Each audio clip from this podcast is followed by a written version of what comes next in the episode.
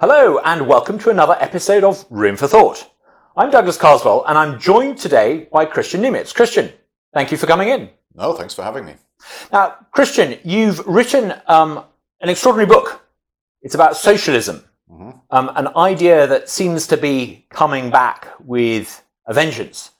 Tell us a little bit about this. Are young people today genuinely more left wing, more socialistic than previous generations? And if so, why? It looks that way, uh, at least from the opinion surveys. There are plenty of surveys that show that younger people have, firstly, a positive view of socialism, in both in the abstract, but also uh, are very strongly in favor of specific policies that you could reasonably describe as socialists, in favor of mass nationalizations of various industries, of price controls, of state directed investment. Why exactly that is, I don't know. I'm not a sociologist. Um, I, th- I, think it is partly fueled by um, by understandable discontent with some aspects of our economic system. Uh, the housing market, in particular, is is very heavily rigged against, well, not specifically young people, but renters, non-home owners in general, and most of them happen to be young people. And um, become a cartel if you were happy, uh, if you're fortunate enough to be born 30 years earlier yeah. and to have bought somewhere in the 1980s or 1990s, mm. you've done very well. But if you're younger, the chance of you getting a place in London or the southeast of England or, or indeed anywhere are often nil. Yes, I think it's, it's mostly happened by accident. It's not that uh, there is some council of uh, of baby boomers that got together somewhere and, and, and, said, let's design a system that extracts. They're not that competent. From, maybe not, but they, they were lucky and then uh, accidentally preserved it that way that. Um, I mean, it's it's a longer story how, how this whole housing uh, problem developed. It's mm. it started actually with, with the Town and Country Planning Act in, in the 40s, but that was not initially a big issue. There was still enough land for development. It's just that once the uh, the low hanging fruits were picked, the yeah. easy uh, options were dried out. Yeah, but it's not it's not purely a question of housing. I mean, could it be that with the technological changes we've seen, with the advent of broadband and mobile telephone in every pocket people are so used to the idea of a sort of a, a, sharing economy almost like a gig economy. You can you know rent out a house on airbnb to complete strangers. You can cooperate with people. You can um, get a, a, job working part-time for almost complete strangers. Might it be that this has sort of created a, a, a sort of culture of i don't know dot communalism almost where people feel that you know, there's this, there's this, um, there's a sort of caring, sharing communalism out there. That, to, to be honest, sounds to me like you're observing a phenomenon that seems profoundly irrational, namely a comeback of an idea that has failed over two dozen times, and trying to project something sensible into it. Uh-huh.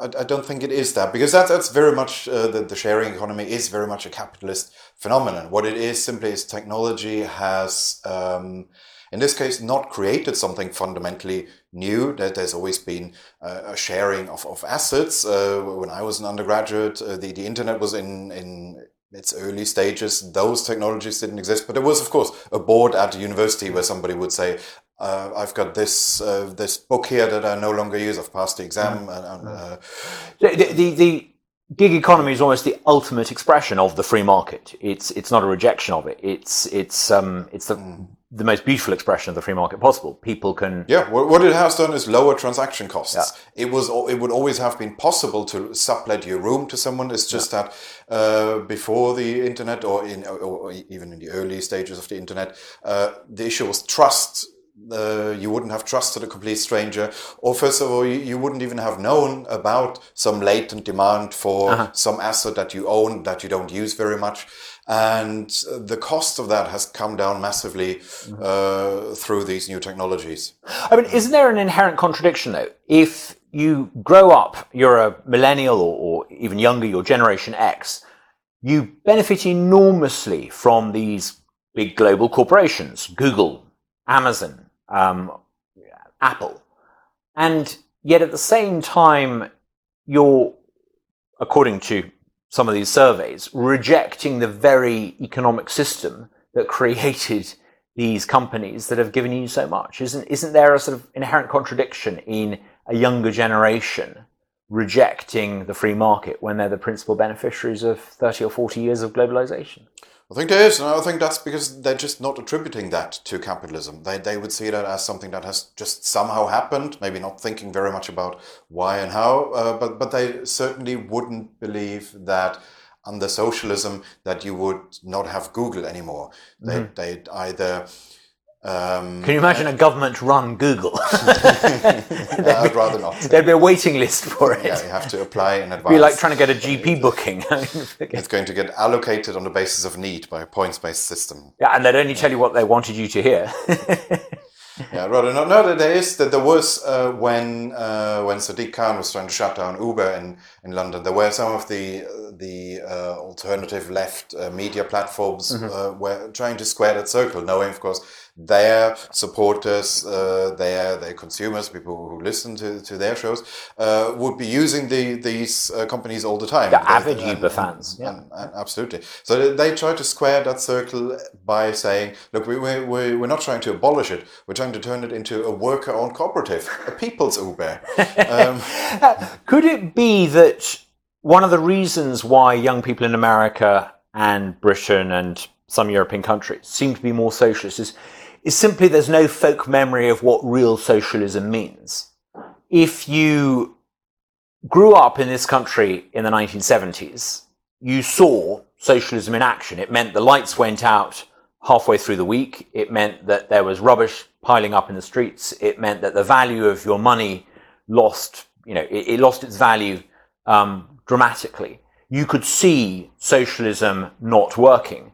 Whereas, could it be that it's simply a case of just no folk memory amongst people under the age of 40. They just, they're just not aware of what socialism actually means. Um, that would be true of the the type of millennial socialist who mostly jumps on the bandwagon, who sees, oh, this is the trendy thing to do now. It's now cool to be a socialist, so mm-hmm. uh, I'll go along with that. For for those people, it could be true, but the more vocal ones, the ones who go on the media, the ones who have big social media platforms, the intellectual elite. Uh, yeah, they would know about that. They would be much better politically informed. They would know about, mm-hmm. um, for say, mixed economies, halfway socialist economies like Britain in the 70s, but also about uh, fully socialist economies like the Soviet Union and mm. uh, and its Eastern European allies. They, they, would know about that. Your your book is in a way a repudiation of those who claim that you know we've never had proper socialism. You go through a series of examples and you show that actually there's a, there's a, there's a similar pattern. Everywhere where socialism's been tried, um, it starts out with people saying, it's wonderful. We're trying this new rational way of organizing society. It's going to be great. Then it ends up in uh, disappointment. Then it ends up in disaster and catastrophe. And then it ends up with people saying, oh, that wasn't real socialism at all. Talk, talk me through some of those examples. Yes, uh, first of all, that's where I think the folk memory uh, argument matters. It's not so much that they don't know that the Soviet Union was bad or that, that it meant a lot of queuing uh, and, and, waiting. Uh, I think they do know that, but what they don't know, what, what where the folk memory is, is lacking, is that there once were Western socialists thinking very much like them who would have idolized those places. Mm-hmm. And that initially the rhetoric uh, was very much like the rhetoric of millennial socialism today. That mm-hmm. uh, in the 1960s, a Western student who was idolizing uh, Maoist China or Vietnam from afar, they would have sounded very much like a millennial socialist. They would not have said, yeah, they're building a kind of authoritarian technocratic socialism there. That's because that's the way it has to work. No, they would have said, Absolutely not. This may look like a dictatorship, but they are actually mm-hmm. building a genuine peasants' democracy there. This is a place where the workers are in charge. So this at, has always been at, ambition. At the time that atrocities were being committed on a vast scale in Cambodia, at the time that um, you know millions of people were being liquidated by Stalin, you're saying that there were apologists for that in the West yes. who were saying, no, no, no, that's not true. Actually, what's happening out there is is wonderful. It's the future. It's it's progress. Yes, this has happened um, pretty much every time. Whenever there was a socialist revolution somewhere in the world over the past hundred years, within a couple of minutes, the first Western intellectuals would arrive and tell you that this is a completely new, completely different experiment, and, and they're building real socialism. I'll start off with the, the, the French Revolution. I mean, a lot of Yeah.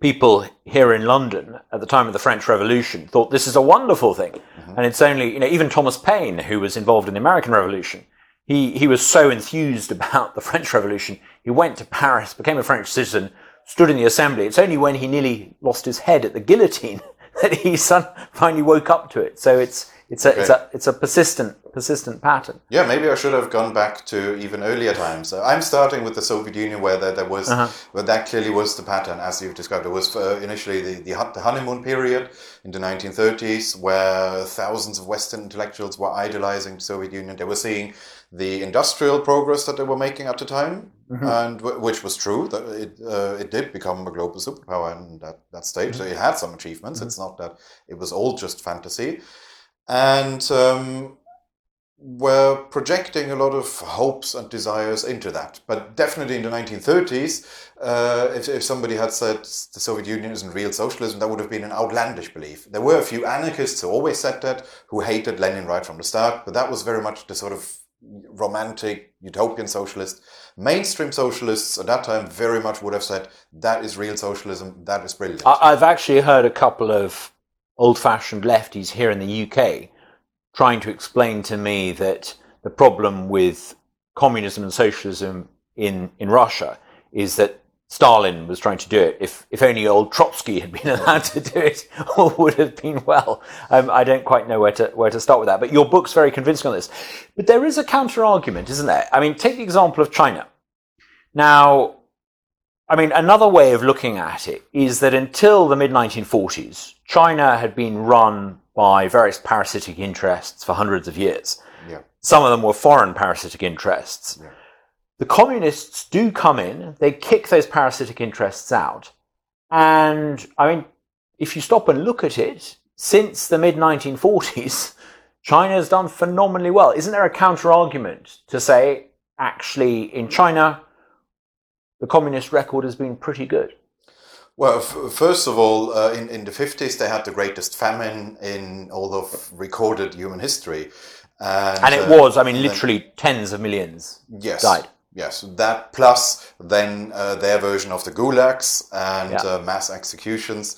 Uh, Yeah. But but even just if, if we if we ignore all that and just look at the economic record, um, even after the famine, China pretty much stagnated until the, the 80s. It was not while they went along with pure socialism that they made that progress. It was only once they started to liberalize liberalize a little bit after Mao's death and under Deng Xiaoping that uh, that their economy slowly started to, to take off. So it's it's like, e- even though the communists took over, communism, socialism kept the country poor and ruined it for many right up until Mao dies.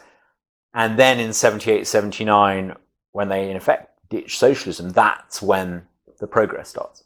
Yes, although I guess a defender of that regime would now say, well, even before you had increases in, in literacy and uh, in life expectancy, and that's often true. Well, you It's- couldn't have had you couldn't have had anything but an increase in life expectancy given what had happened in China in the 1940s. I mean, I think I'm right in saying the per capita GDP in China in 1945-46 was about what it had been the year that Jesus was born. I mean, it was it was it was pretty extraordinarily low. It couldn't have got much lower.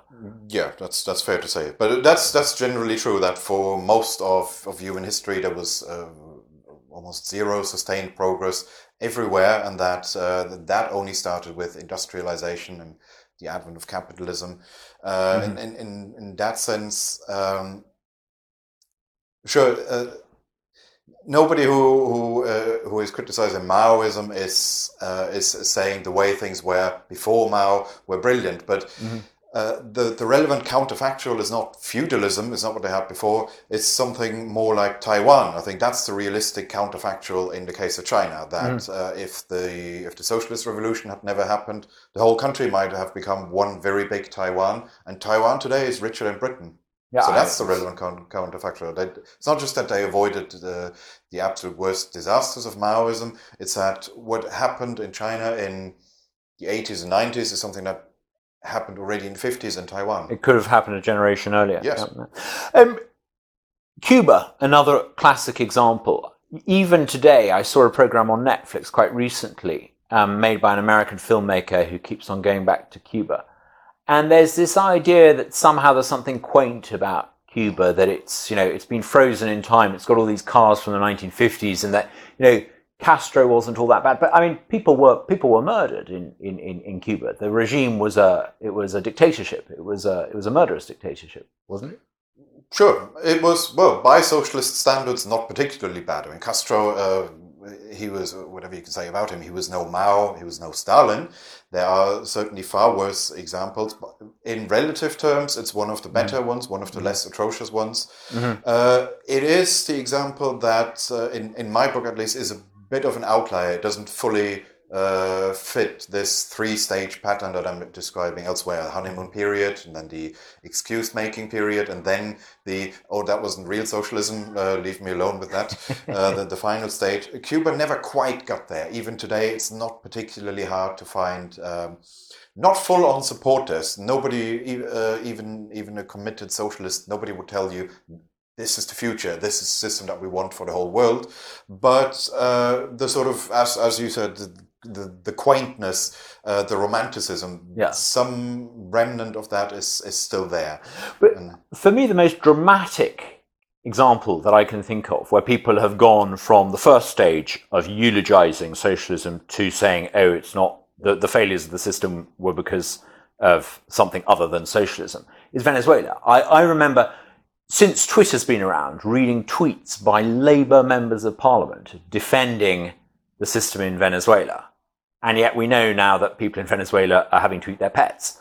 And people are denying that it's a consequence of socialism. They're saying, oh, it's American sanctions or it's, yeah. a, it's a conspiracy against, against Venezuela.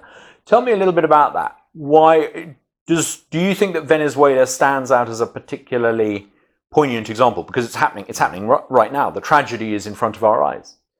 Yes, mean that, that fits this three-stage uh, pattern to a T. It uh, fits perfectly like a glove. It was from about the mid 2000s until just after Chavez's death. That was the the high point. That was their great honeymoon period. Mm-hmm. Uh, the reason for that was that I mean, Cor- Corbyn, I think, used to eulogize it, didn't he? Yes, absolutely. Yeah, he he was a bit behind the curve, as is sometimes the case. Uh, he still eulogized it in 2015, I think, when the economy was already in free fall. When when uh, he was still praising the system. Things. Yes, yeah, yeah. that, was just before he he became a, a more widely known figure. And I think I'm right in saying, too, that Venezuela in the 1960s and possibly even the 70s had a higher standard of living per capita than the United States. Is that right? That doesn't sound right to me, but uh, probably higher than parts of Southern Europe. Higher so than parts of Southern close, Europe. Close to, to first world standards. Right. Uh, it was because of the oil wealth, of course. It was never a particularly successful economy. Uh, it was a petrodollar economy. It the government got its was, revenue out of the ground, yes, so it didn't need to be nice to the people. Yeah, yeah and, and that's why they, they didn't uh, develop particularly good institutions. Yeah. So there was uh, patronage uh, was going on before mm-hmm. Chavez. Mm-hmm. It's just that um, Chavismo strengthened the worst features of, uh, of of that economy. So, something like it was a bit like like Greece, uh, Greece in the eighties when when they had their spending splurge. If you imagine they had suddenly stumbled across oil wealth, the kind of economy that that would have been, yeah, that yeah. would be the most realistic uh, comparison, I think. And suddenly the government could spend what it wanted on its priorities: yeah. corruption, a parasitic client state at the top, all the rest mm-hmm. of it. Yeah. Yes. Um, you you're from Germany, is that right? Yes. And you grew up in was it the old West Germany West, or the East Germany? The West Germany. Mm-hmm. Do you yourself have a folk memory or a, a, personal memory, I should say, of of of the Berlin Wall coming down? And uh, did you grow up with people who had lived under the East German system? No, that's one of the things uh, that I regret that uh, that I never saw the old East. I mean, I, I did move to East Berlin, but that was uh, more than a decade after reunification. Yeah.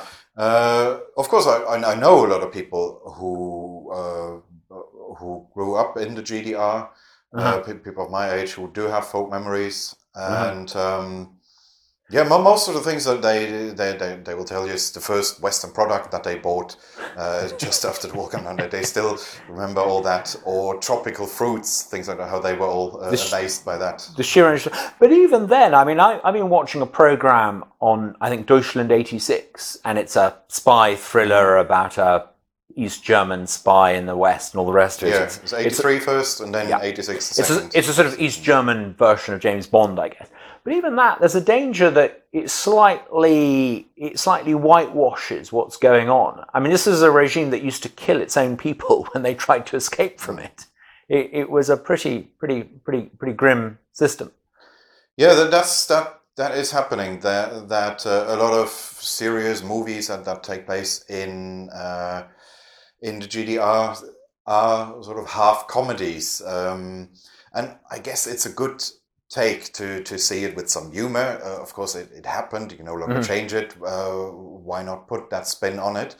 Um, but what happened there was that the idea that GDR socialism was not real socialism was there actually right from the start. Um, why would they say it's not real? So- why would the socialists today say it's not real socialism? They said it even at the time. There were resistance groups in the 80s in the GDR. Saboteurs yes, from, from the regime's perspective, saboteurs. Although uh, the the successor party of the uh, what was then the Socialist Unity Party, the the, the ruling party, mm-hmm. is still around, and later on they accommodated some of those former dissidents, saying mm-hmm. maybe if we had listened to those people, maybe it would all have been different.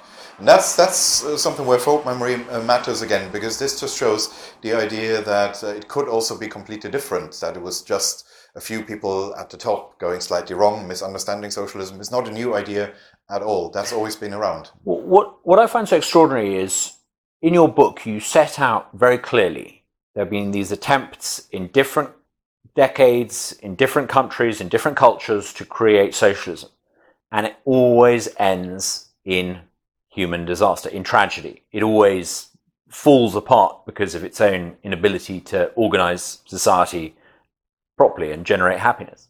Yet in the UK today, you get people talking about Corbynism, this idea, you know, that there's going to be a, a government that will come in and nationalize the uh, water companies, nationalize the railroads.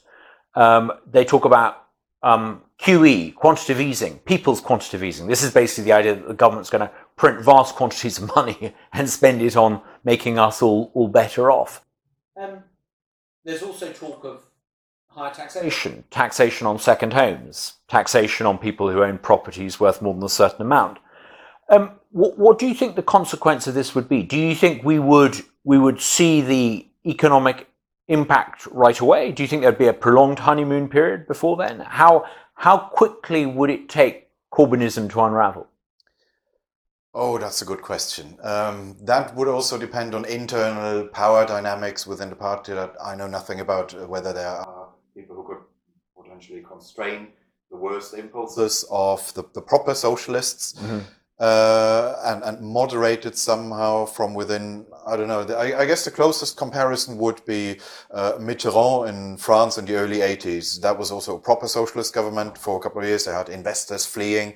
Uh, it, it, all started to fall apart within two years. Mm-hmm. And uh, Mitterrand, being relatively pragmatic, then realized, oh no, I can't do that. I have mm-hmm. to do a mm-hmm. U-turn mm-hmm. and stop the nationalization program and went back to middle of the road. I mean, not, not free market policies, but Mixed. reasonably okay. And if something like that happened, that might be maybe the best outcome. Mm-hmm. But then I've also seen some Corbynistas uh, are aware of that and are explicitly using that as an example, saying we need to make sure that this doesn't happen. Therefore, we yeah. need capital controls so that yeah. nobody can flee. That's one reason why capital controls. Well, this idea I mean, good, good, good, good, luck with capital controls. Um, I think they might just encourage everyone to have a Bitcoin account. But hey, maybe they, maybe they'll make it illegal to uh, uh, uh own, own a Bitcoin account. Um, one one thing that I I do think those of us who believe in the free market need to address is that however much we might regard socialism and Corbynism as a problem one of the reasons perhaps why they attract a certain crowd. I'm not talking about the people who go to Glastonbury and cheer socialism as a fashion statement, but why a significant number of blue collar Brits, if you like, are attracted to some of this is because I, you know, I think there there is real inequality. There is a real problem with a housing market, as we were discussing earlier, that, that, that doesn't function. Now, a young person today can get a great deal on cheap data for their mobile phone. Um, they can get a great deal when it comes to buying cheap consumer goods built in China. But if they actually want to own a house, um, forget it. Even, even a car, cars are relatively cheap, but government policy towards car ownership is so hostile. And I, I just wonder if people who believe in the free market, rather than making attacking socialism their first line of defense against Corbyn, need to actually understand and recognize that what we call the free market today is not really the free market at all. I'm in principle sympathetic to that, but there is just a danger that we start sounding like socialists. I was going to say this. I was trying to lure you into that. ah, okay. We've never tried free market capitalism properly. Yeah. Is is is there something in that though? I mean, I'm I'm a free market libertarian. I look at Switzerland. I look at Hong Kong. They're probably two societies closest to my ideal. Yeah. In many ways, but actually, there are all sorts of regulatory redistributive things that go on there, and I wouldn't put Hong Kong at the top of my list in terms of political freedoms today. So, is there a danger that perhaps those of us who believe in the free market are, as you say, making the same mistake, the mirror image error of the socialists, that we're looking for utopia and actually utopia doesn't exist. That's the whole point.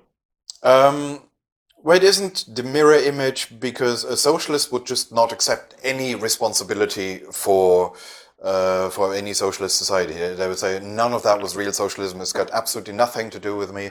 Whereas uh, even a, a, free market purist would still be able to identify those uh, examples, Switzerland, Hong Kong, saying, yeah, that's still quite far away from my absolute ideal, but it's pretty good. It's something that I could live with. Mm-hmm. And that, mm-hmm. that's a very different argument. If somebody said uh, the Soviet Union was pretty good, but here's what I think they could have done even better, mm-hmm. which is the sort of Seumas Milne argument that, that does exist, but it's, it's quite rare on, on the socialist mm-hmm. left. There it's more sort of, no, my socialism will be totally different, have nothing to do with mm-hmm. anything that existed. And I think there's, there's, a huge qualitative difference between saying this is maybe um, a seven out of 10 on my scale, and it's pretty okay. Okay.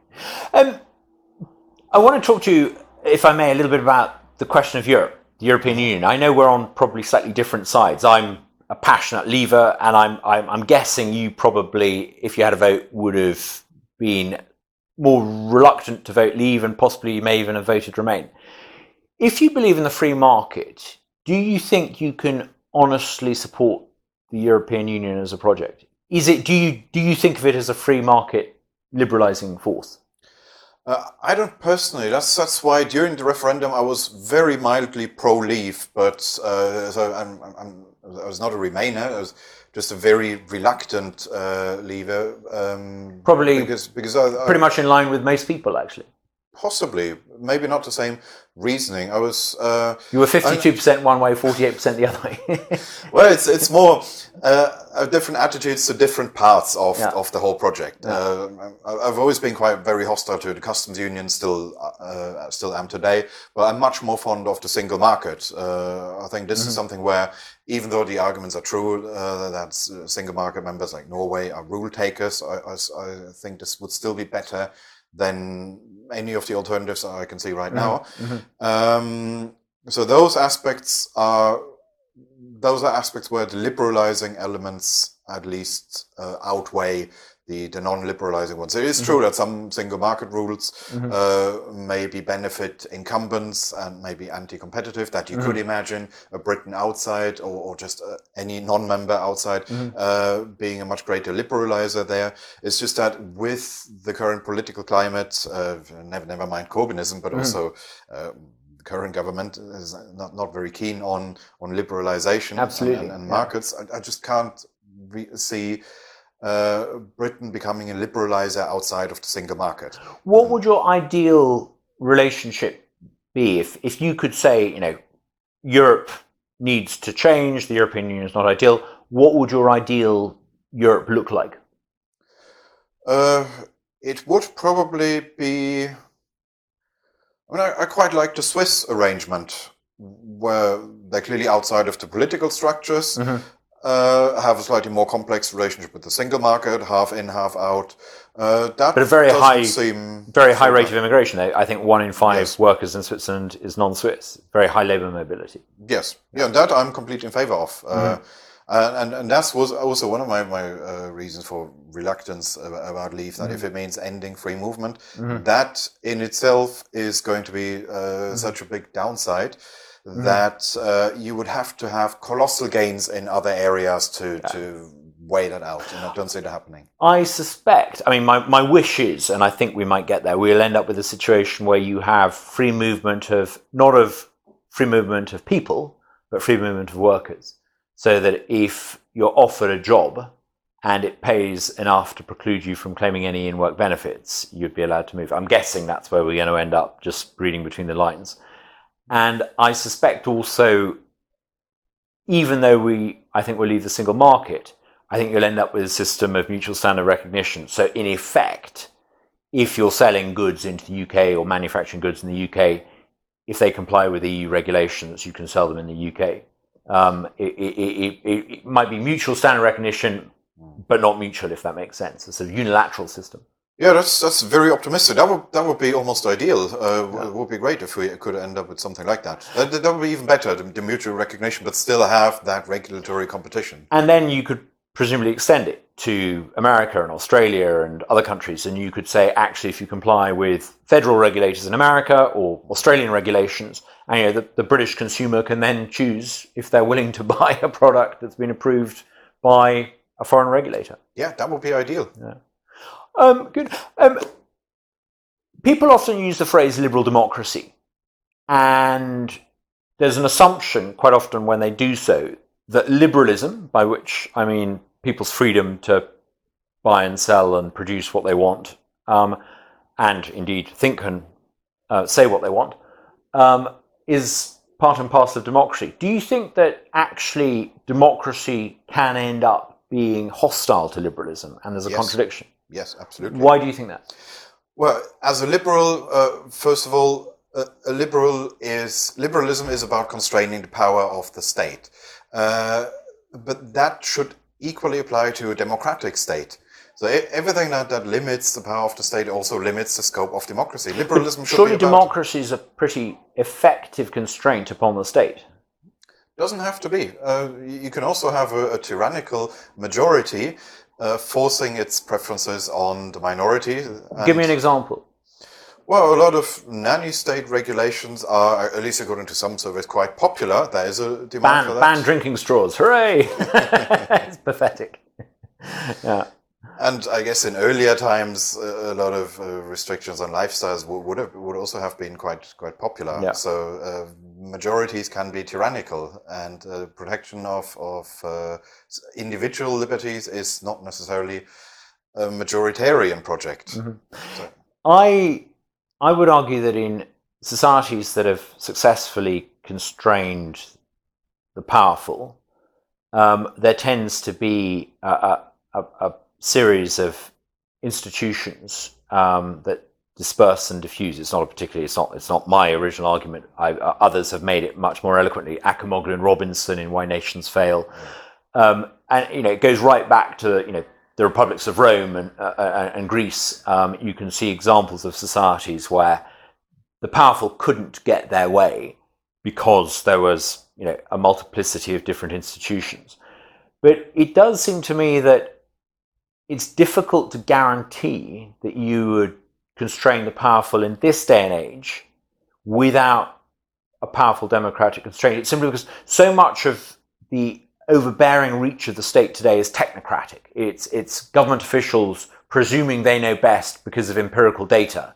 Often it turns out that actually that empirical evidence is, is nothing of the kind. It's, it's uh, officials selecting the information they want to come to the conclusions they want. But I can't really see how you rein in technocracy other than with, with, with more direct democracy. And I, I take on board your points about you know, the, the tyranny of the majority. But I, I can't help noticing that you know, Switzerland, with its direct democracy, also has government spending a much lower share of um, GDP as a, as a ratio. um, countries that generally have a, a, a, a powerful system of democracy, um, you know, have a fast turnover of rulers. And if rulers fear they're going to lose their jobs, it tends it tends to keep them on their toes. Okay, but the Swiss system, as it works, because not because it's particularly democratic, but because it's very decentralized at the local level. That's uh, you, you, can have all sorts of uh, mechanisms for direct democracy. It's a very different story. If you had a populist coming up with an economically very stupid idea, you would very quickly see the consequences. You would have investors fleeing to a different canton. It wouldn't be particularly hard. Uh, it's not like capital flight between nations. And, and, and, also, we often talk about the Swiss system, but if you look closely, the Swiss, I think, have two different types of referendum. And one referendum is, in effect, a veto referendum. It's, it's not to propose something, it's to veto the executive yeah. doing something. And under the Swiss system, I would say the, the really successful element of their direct democracy is saying no to what the government wants to do. It's not proposing that the government does something. And I think there's a big, big difference between the two. Yeah, I don't know what the ratio is between these positive and, and negative referendums, but yeah, that, that sounds about right. But even where um, where a referendum is initiated uh, in order to to promote something positive, it is often liberty enhancing, and I think that that is because they have a system of intense competition for residents, for taxpayers. There's mm-hmm. one example that, that I always remember because I, was writing about uh, airport capacity in Britain and, and the whole never-ending uh, saga of mm-hmm. Heathrow mm-hmm. was comparing that to a, a, Swiss example where there was some law that, that ruled out future expansions of, uh, of I think Zurich Airport, where that was then overturned by a residents' initiative. It was the residents who wanted the possibility of, of expansion. They mm-hmm. wanted the airport to be able to grow. And that's because they, they keep the, the tax revenue that's generated there in the local area. That's uh, it, maybe maybe the government here should should learn. I mean, that's, I, that's what I concluded yeah, in the paper. Yeah, yes. Yeah. Um, you know, I don't think we've built a, run, a new runway in this country for decades. I mean, it's quite extraordinary. No, it's still it's the same infrastructure uh, as in the fifties. And what's interesting about Heathrow, I mean, I, I live directly under the flight path of the um, runway to Heathrow, and I have aeroplanes flying over my head all the time. Number one, I don't notice it. I've never noticed it. Number two they were there long before I bought my house, so I can't really complain. And number three, the thing that really bothers me about Heathrow Airport is not the aeroplanes that fly into it. It's when I take my family there in the summer, we have to queue for hours because there's too yeah. too many people and not enough runway. Yes, it's crazy. Crazy. Yeah, the trouble there is just that if that happens, okay, you would know the reason, but I, I, I guess if if if you don't follow, it, it's a fairly specialized niche subject, airports uh, or infrastructure policy. That normally you you just wouldn't know why that is. You would notice you're stuck somewhere, you don't yeah. get takeoff permission, but yeah. you would blame it on the airport. You blame the airline or whatever. Yeah, yeah. That's that's what I used to do before uh, before I started writing this paper. I thought, wow, Heathrow is just exceptionally badly run, and then realized, oh no, actually they're, they're doing a pretty good job given the given how over capacity they are. Um, changing tack slightly, do you do you think all cultures around the world are of equal worth? It's a question I ask everyone I interview. No. No. Okay. Do you think? Uh, could you elaborate a bit? I mean, do you think some cultures at certain times are better than they were previously, so that you get cultural progression and regression?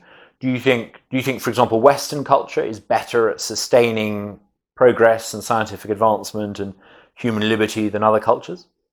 Yeah there's no question. That's that's why almost all migration movements are uh, towards these freer now countries. my my next question. If if what you say is right and there are certain societies that are better able to sustain a free market and human progress and understandably there are lots of people who want to share in that. And I would agree with you. That's one of the reasons why people are voting with their feet. Should you have an immigration policy that actually looks at issues of cultural compatibility and actually, you know, if you're a small island like we are, you've got lots of people wanting to come, should you, as part of your immigration policy, instead of just looking at the skills people bring, yeah. actually say, do you know what? There are certain values you have to you have to subscribe to. Um, it, it, goes well beyond, you know, um, being able to sing a verse of the national anthem and other such nonsense. Are there actually perhaps should there be an onus on accepting people from from cultures that are likely to be more compatible with free market capitalism? doesn't have to be specifically free market capitalism, uh, because if, if you did that, you would probably have to turn away most French citizens. But um, well, there are plenty of Brits who aren't aren't pro free market capitalism. Sure, yeah. yeah. but um, yeah, I, I think there's nothing wrong with recognizing in the immigration system that, of course, some people will fit in much easier, uh, mm. much more easily than than others, and. Uh, I know uh, during the, the referendum, Leave the Leave side was always bringing up this Australian example. Well, even Australia has free movement with New Zealand because they, they don't apply this point system to the whole world. Of course, they recognize that somebody from New Zealand is not really a foreigner. It's technically a foreign country, but we all know there is also this. Um, it's like we regard Americans and Australians. They're not yes. really that different. They're cousins. Yes. Yeah. Yeah. yeah. And there's, there's nothing wrong with recognizing that in the immigration system. Yeah, yeah. That's why I, I would have a two lane system. And I, I, wrote a paper on immigration where I was proposing exactly that, having a mm-hmm. two lane system. One would be a visa system, a bit like the one, the, the tier system that we have now, just greatly simplified. Mm-hmm. And the other one would be free movement. Uh, mm-hmm. It's just that in my system, free movement doesn't have to be the the EU version of free movement, mm-hmm. it could apply to pretty much any country. That it would just be a political choice to move a mm-hmm. country into this free movement lane. Mm-hmm. Um, I would have the whole of the European Economic Area in it, but of course uh, also Australia, New Zealand, uh, Canada for for that reason. Mm-hmm. And uh, yeah, I think there's there's nothing wrong. We we all know that if we go abroad, if we go on, on holiday, there are places where we just feel at home more easily than in others.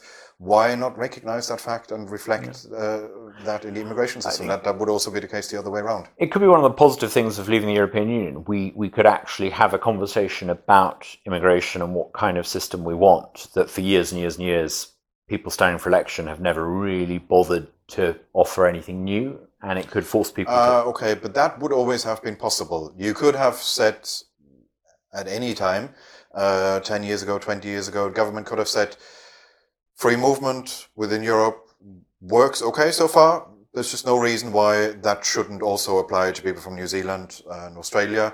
We'll give them the same rights now. Mm-hmm. That would always have been possible. It's just that you would then have somebody fr- arriving from uh, Australia could have the same rights as a French uh, citizen living here. Mm-hmm. It's just that they wouldn't have had the possibility to then move on from Britain to France because then they would have moved into the uh, the European free movement zone. Mm-hmm. There, it would depend on citizenship. I, I, can't imagine there are that many people wanting to make that move. But this is the no, beauty. But, but this is the beauty of it. You need a system that doesn't presume to know what people are going to want to do in 10, 20, 30 years' time. You need a system that actually you know, is is is flexible enough to to grow with the trends that people. I mean, you know, who knew 20 years ago that London would be the fourth or fifth largest French city um, in the world? Um, you know, we, we, we simply don't know what yeah. people are going to want to do in the future. So yeah, I think that was my objection to uh, the whole idea of a points-based system. It sounds very much like a,